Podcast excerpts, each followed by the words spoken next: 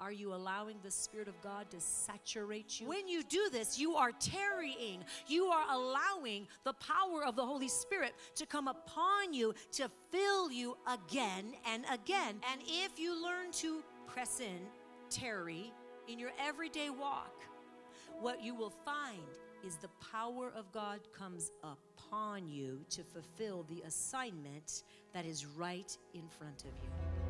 Get ready for a night of Holy Ghost power. September 22nd, miracles, signs, and wonders. Register now at firedupconference.com. Luke 24, verse 49. Behold, I send the promise of my Father upon you, but tarry in the city of Jerusalem until you are endued with power from on high. Until you are endued, wait, tarry. Behold, I send the promise of my Father upon you. How many of you know the promise is the Holy Spirit? The promise is the Holy Spirit. I send you the promise of my Father upon you, but tarry. It says to tarry. To the word tarry means to be vigilant, it means to be responsible. It, means to be vigilant in prayer, it means to be responsible in life, and it means to stay longer than intended. To stay longer than you intended to stay. Tarry, somebody say, I'm tarrying in prayer. I'm going to tarry in worship. I'm going to tarry in the presence of the Lord. I'm going to stay longer than I thought I was going to stay because the, good, the goodness of God just draws me in. We're going to tarry. Say, I'm tarrying. And so it says, Behold, I send the promise of my Father upon you, but tarry. Now, how many of you know this is this is an instruction that we are being given? Tarry in the city of Jerusalem until you are endued with power from on high. Until you are endued. To be endued means to be clothed, right? To clothe yourself. It means to put on. It means to be smeared with, with the power from on high to be smeared, to be clothed, to be to be literally uh, put on on the power of Christ. Say, I am clothed with dunamis power. I am clothed with dunamis power, and I will not walk in any other way. I'm clothed with Him. See, the Bible says we're to put on the armor of Christ, the armor of God, right? We're to put on the armor of God. We're, we're supposed to uh, put on the armor of light. Okay, this is Romans 13, 12. Put on Christ. It tells us to put on the armor of God, but it also tells us to put on Christ. Put on Christ in Galatians 3:27. Galatians 3:27. If you're writing this down, Galatians 3:27. Put on Christ. Put on the armor of light. You are endued with God's power. So we are literally being endued. I am endued with the power of God. I am clothed with God's power. And I also put on the armor of God, which is Ephesians chapter 6, starting in verse 10 thereon forth, right? So he told them to be prayerful. He told us to be prayerful right? He told them to be prayerful and to wait until they have received supernatural power from on high. This is what Jesus told his disciples to do. And then, of course, he was what? Taken up to heaven. Jesus was then taken up to heaven.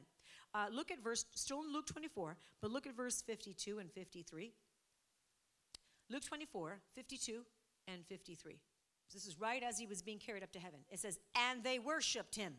He's being carried up into heaven, and they worshiped him, and they returned to Jerusalem with great joy.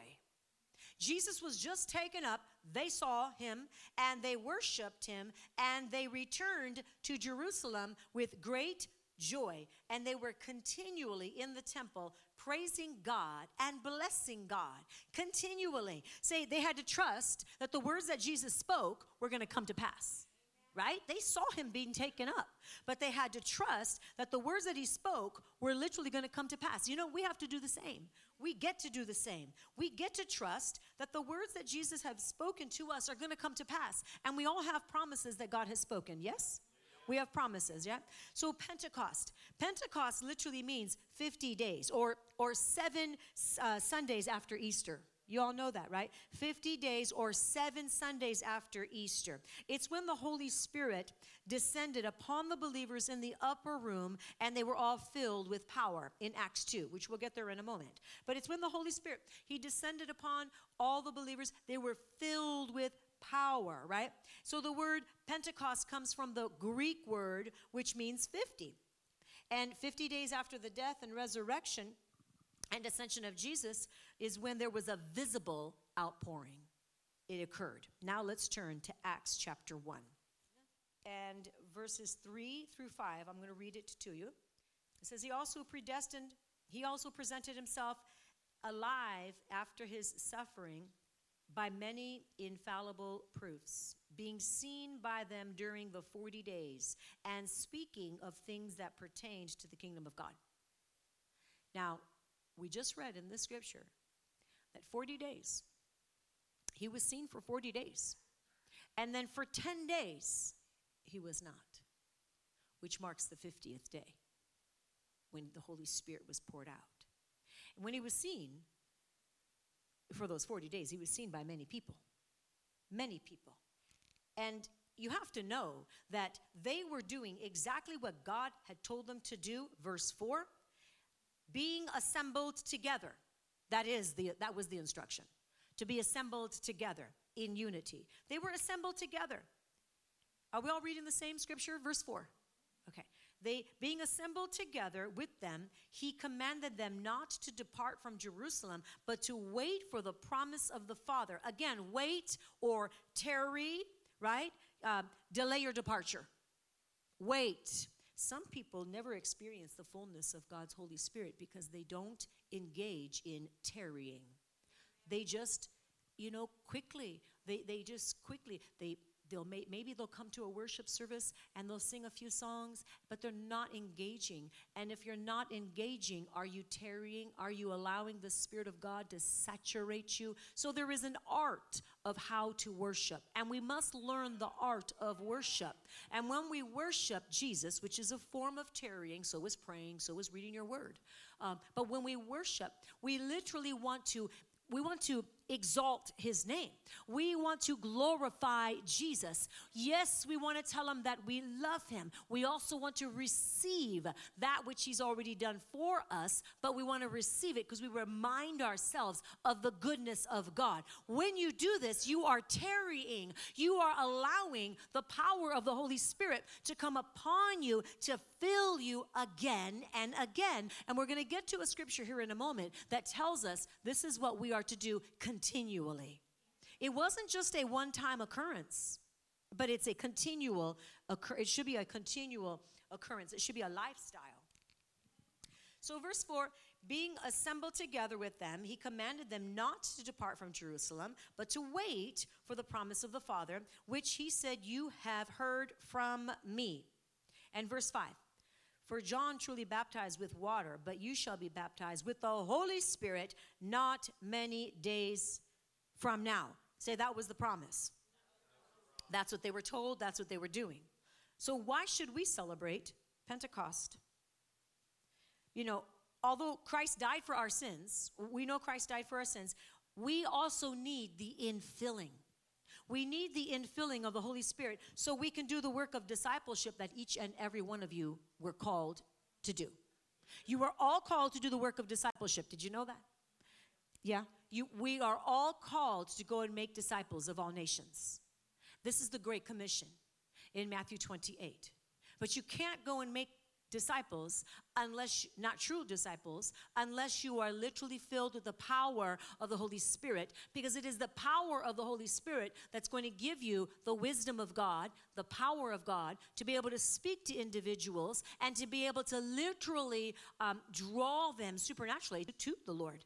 Because there are a lot of questions and there are a lot, there's a lot of confusion. There's a lot of people trying going different directions seeking after truth but not finding it because they're not seeking the truth of the word of god but you are called to go make disciples. And you do that as you're filled with the power of the Holy Spirit. Are we all following? It is important. We're celebrating that which Jesus said to do continually. We need to be effective. Say, I have to be effective. I, am not going to just memorize scripture and sit in a seat and be like, okay, well, I've done my duty. No, we need to be effective in the kingdom. And the way we're effective in the kingdom is to make sure that you literally learn how to walk with the Holy Spirit because you're filled, continually filled with His power. Say, I'm going to be an effective witness. And in order to do that, I'm going to be filled with the Holy Spirit. Look at Acts 1 8. Acts 1 8 says, But you shall receive power. Again, that word power is dunamis. It's dunamis power, which means power to perform miracles. You shall receive power, power to perform miracles. How many people have been healed coming to one of these services over all the years that we have had these services? I mean, the list goes on and on and on. And I'm not saying this to boast, I'm saying this to boast in the Lord. We are to be filled with the power, the dunamis power. Dunamis power means power for miracles. How else will you lay your hands upon the sick and see them recover? If it wasn't for the power of the Holy Spirit, there is no other way because there is no other lasting truth. You may say, No, I was healed in, in, in, such and such way. There is no other lasting truth that's literally grounded in the Word of God that will stand the test of time that is truth, obedience unto His Word. We shall receive power. This verse is not talking about the Holy Spirit residing in us because you received that when you received Jesus as your Lord and your Savior. When you receive Jesus, you receive the power of the Holy Spirit. So it's not talking about the power of the Holy Spirit that already resides on the inside of you, but it's talking about the power of God coming upon you. There is a power, the power of God comes upon you to fulfill that assignment.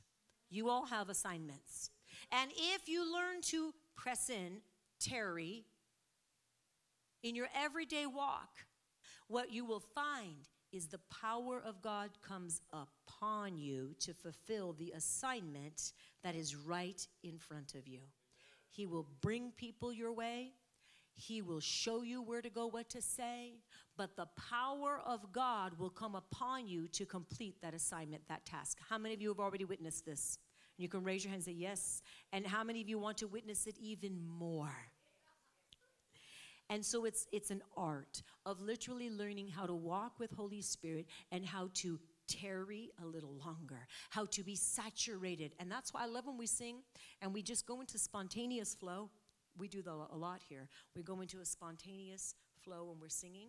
Um, spontaneous flow is just literally letting letting Jesus just Holy Spirit just sing through us. It's like hearing from heaven and then just letting that that that sound, those words just flow through us. It's spontaneous worship, spontaneous flow, spontaneous singing. You can call it different things, but it is aligning yourself with Holy Spirit and learning how to walk under the unction of His strength, His power. It's important that you learn to do this because you need to do that out there as well. So as you get trained, and that's what you come here, you get you get trained. When you come to church, you get part of why you come to church is you get trained how to how to walk, how to be effective, right? Everywhere you go in life, right? So part of why you come is to literally be equipped to get trained up so that you can be his disciples that carry power. Not a powerless Christian, of which there are many, a powerful Christian that's in sync and in tune with the Holy Spirit and knows what God is saying to do at that moment in time and will literally carry it out. As ridiculous as it may seem in your mind. If truth be told, it does. It seems ridiculous. It seems kind of crazy. But we, like some of the things that the Lord may have you say or do, right? The unction of the Holy Spirit. Let's just say, for instance, since maybe some of you need an example, I don't know. But you know, you're praying for somebody, and all of a sudden you feel the unction of the Holy Spirit come upon you. And your voice goes up, and maybe you all of a sudden you decide you say, "The fire of the Lord." Well, get really Like, how is that going to help that individual? But under the unction of the Holy Spirit, you better believe that that person is getting set free, that person is getting delivered, that person is getting healed, that person is literally being transformed because it's the power of the Spirit that He unctioned you to do and to say whatever you just got done saying, even though it seemed kind of ridiculous in your own mind because we don't go by our own minds. At least we shouldn't. We should go by the power of the Holy Spirit and be so used to, be so used to letting Him lead us and His power that we we don't question it. I don't question it. I don't really care if I look ridiculous. And it doesn't matter to me because it's not me. If you if you're looking at the individual, uh, then you have your eyes on the wrong person. Your eyes should be on what Jesus is doing through that vessel, not that vessel right? Your eyes should be on Jesus, what are you doing through them? When your eyes are on that, then you're focused, you're aligned correctly. You too are being trained to do what God calls you to do, and you're not going to care what it, what people think about you, what it may look like because you realize there is power, the power of God in trusting every move of God. Every move of God, we have to trust. We get to trust right? You can't live in under the power of the Holy Spirit without doing what I'm telling you to do. You'll miss opportunities constantly. We don't want to miss opportunities, right? So we're called to be disciples. We're called to go and make disciples. We're called to make disciples all all around the world. That's literally what we're called to do. So verse 8, but you shall receive power when the Holy Spirit that power is dunamis power to perform miracles. When the Holy Spirit has come upon you, and you shall be witnesses to me in Jerusalem, in Judea, in Samaria, and to the ends of the earth. So on the day of Pentecost, when the Holy Spirit was poured out on the disciples in Jerusalem, this marked the date of the beginning of the Christian church. This marked the first century church, the beginning of the, of the Christian church. So in the Old Testament, God's people consisted of Israelis. But Pentecost heals the division the dividing line. It literally heals that dividing line through the outpouring. He poured out on all of them.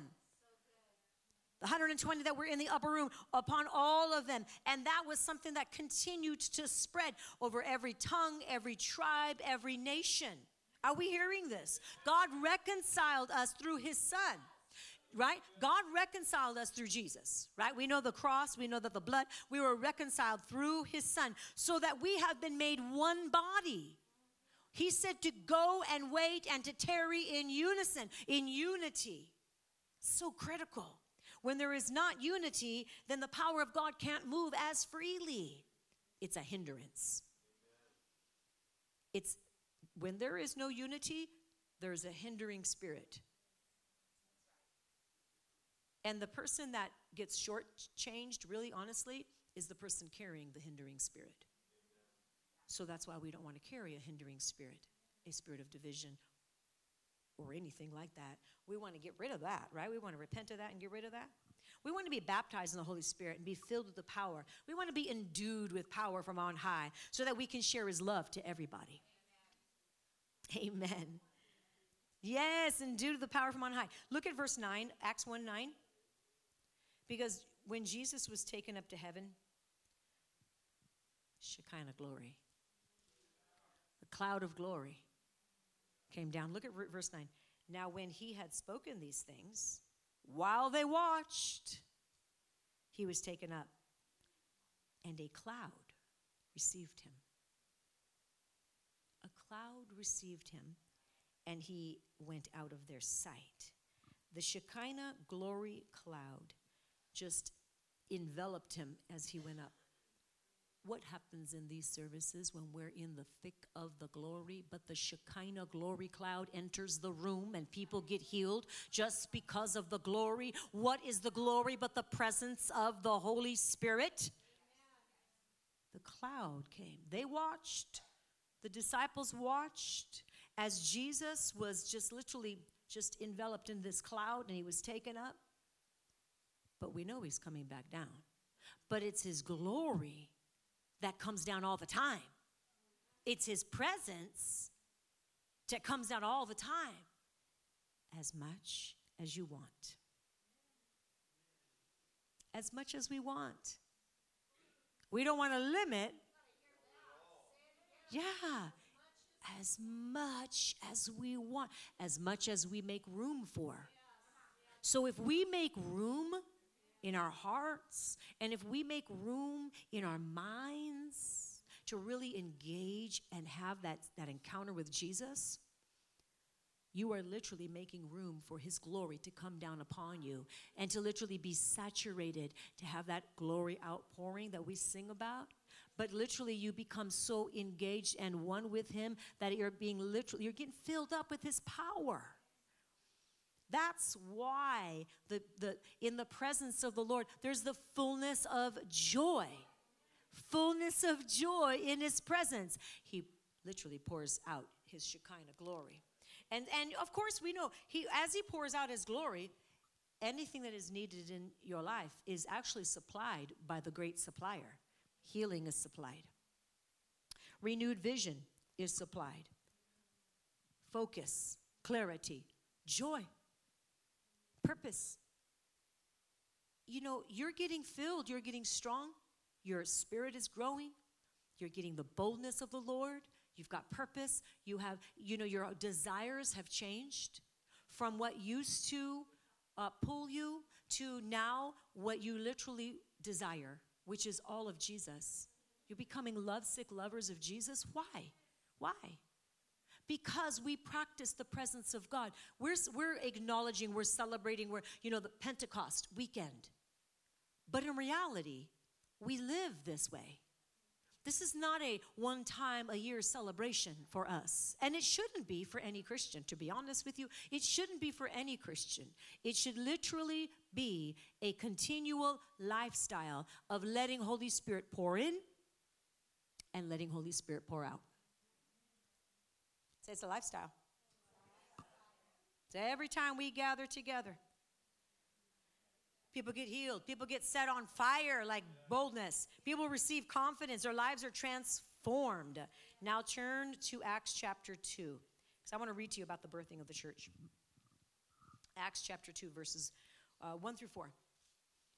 Now, when the day of Pentecost had fully come, they were all with one accord and in one place. And I've already touched on that unity, right? And suddenly there came a sound from heaven as of a rushing mighty wind, and it filled the whole house where they were sitting. They were just doing what Jesus told them to do. They were being obedient. And the sound, and the rushing mighty wind, and it filled the whole house where they were sitting. So there was noise noise from heaven, a sound from heaven, a rushing mighty wind, and there appeared to them, it says, divided tongues as of fire. And each one sat upon each of them. And they were all filled. Say they were all filled. You are all being filled with the Holy Spirit. And they began to speak with other tongues as the Spirit gave them utterance. It is the Holy Spirit in you that will give you utterance to literally speak the language of heaven. Look at verse 6. And when this sound occurred, the multitudes came together and they were they were con- and and were confused because everyone heard them speak in his own language. So everyone's like, "What is this?" Right? They all heard them speak in their own language even though they didn't know that language before. Right? Go go to verse uh, verse 12. And so they were all amazed and perplexed, saying to one another, Whatever could this mean? What is this? They were confused, right? Some of the people there. And verse 13, others they mocked and they said, Oh, they're, they're full of wine. They're, they're, just, they're just full of wine. They're mocking. You know, people always mock what they don't understand. People will always ridicule what they can't seem to figure out, right? But we are not going to allow that to stop us from doing the will of God. I will be more undignified than this. We will be more undignified than this. Amen. Yeah. As, as long as you're doing the will of God and you know His word is His will, then we will be more undignified than this. Praise the Lord. Glory to God. Verse 14. But Peter, standing up with the eleven, raised his voice, and he said to them, Men of Judea and all who dwell in Jerusalem, let this be known to you and heed my words. He says, Listen, all of you naysayers, listen, all of you mockers that seem to not understand and want to disqualify and discredit what the Holy Spirit just got done doing. Hey, we have them in our day too. We have them in our day. They, they, they don't, you know, the, the judgments that starts to fly when they hear you're charismatic Pentecostal. Oh, you mean you're a tongue talking Pentecostal, you know, flying from the chandeliers? Well, let me tell you something. Because we love Jesus, yes and yes again. Do you have a problem with that? Because if you do, you have to take it up with him. So Peter says, standing with the eleven, he raises his voice and he says, Men of Judea and all of you who dwell in Jerusalem, let it be known to you and heed my words, for these are not drunk. They're not drunk, as you suppose. You think you're misjudging them. They're not drunk. It's only about the third hour. They're, it's about nine o'clock in the morning. Really? And he says, No, but instead, this is what the prophet Joel spoke about. And it shall come to pass in the last days. Ah, hallelujah. You know, this is first spoken of in the, in the, in the book of Joel. The prophet Joel first said this. It's just restated here in Acts. And it shall come to pass in the last days, says the Lord, that I will pour out my spirit on all flesh. Your sons and your daughters shall prophesy. Come on, your sons and your daughters shall prophesy. That means all of you shall prophesy because you are also sons and daughters of the Most High God. Your young men shall see visions, your old men shall dream dreams, and on my men servants and on my maid servants I will pour out my spirit in those days. You're not pouring it out, I'm pouring out my spirit, and they shall prophesy. Again, he's saying they're going to prophesy.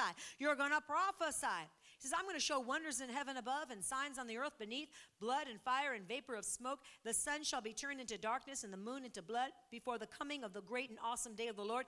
And it shall come to pass. Come on, when God says, and it shall come to pass, maybe we ought to listen and maybe we ought to believe it, right? And it shall come to pass that whoever calls on the name of the Lord shall be saved. Whoever calls on the name of the Lord shall be saved. In verse 39, it says, This promise is for you and for your children. You go over to verse 39, you'll see it. it. This promise is not only for you, but it's also for your loved ones. Claim it. What did he say? What did, when Peter was saying this, he says, But it says, It shall come to pass. Listen, when Peter said, gave this message, this sermon, like over 3,000 people got saved.